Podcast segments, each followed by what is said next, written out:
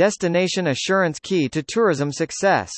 The DAF's Destination Assurance Framework and Strategy is being presented to Parliament for approval as a white paper. Destination assurance is seen by Jamaica Tourism Minister, Hon. Edmund Bartlett, as key to the future of Jamaica's tourism success. It is a promise to visitors that assures an authentic, safe and seamless vacation experience, which is respectful to the community and environment, he stated. The strategy is the blueprint that will guide the ministry and our partners to ensure continuous improvement in the delivery and management of quality throughout the tourism value chain.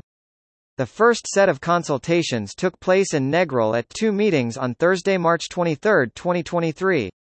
First, with members of the Negril Destination Assurance Council, tourism stakeholders, and public and private partners at the Boardwalk Village followed by a town hall meeting with members of the public from Hanover and Westmoreland at the Negril Community Center.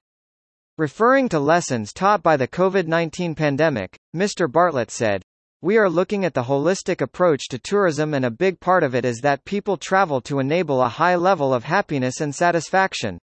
They go to destinations where they feel safe, secure and they have a seamless experience. He said approval of the white paper, will make Jamaica the first country in the world to have a destination assurance policy, and the consultation was towards that objective, because that policy can't be promulgated without the input of you who are the players.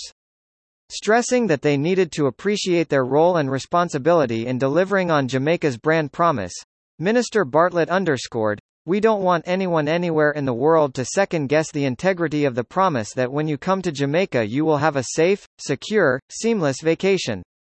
In that vein, he said public order was critical because tourism cannot function in chaos and disorder. He said that everyone had a role to play, adding, I think the country has to get to the point where we recognize the importance of public order, not just as a security requirement but as a means of enabling a stable and cohesive society where people feel free to move around, to operate without being molested and unduly disturbed by their neighbor. He said this was not about tourism but about Jamaicans and their neighbors having a society, in which the rules that govern how we interact are respected and maintained. The destination assurance policy will be placing special focus on reducing instances of visitor harassment and poor solid waste management practices.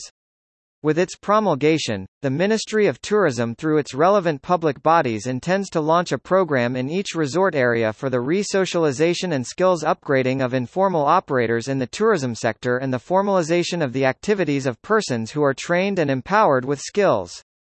The strategic push will be supported by a strong legislative agenda, including amending the Tourist Board Act, the Travel Agency Act and their accompanying regulations.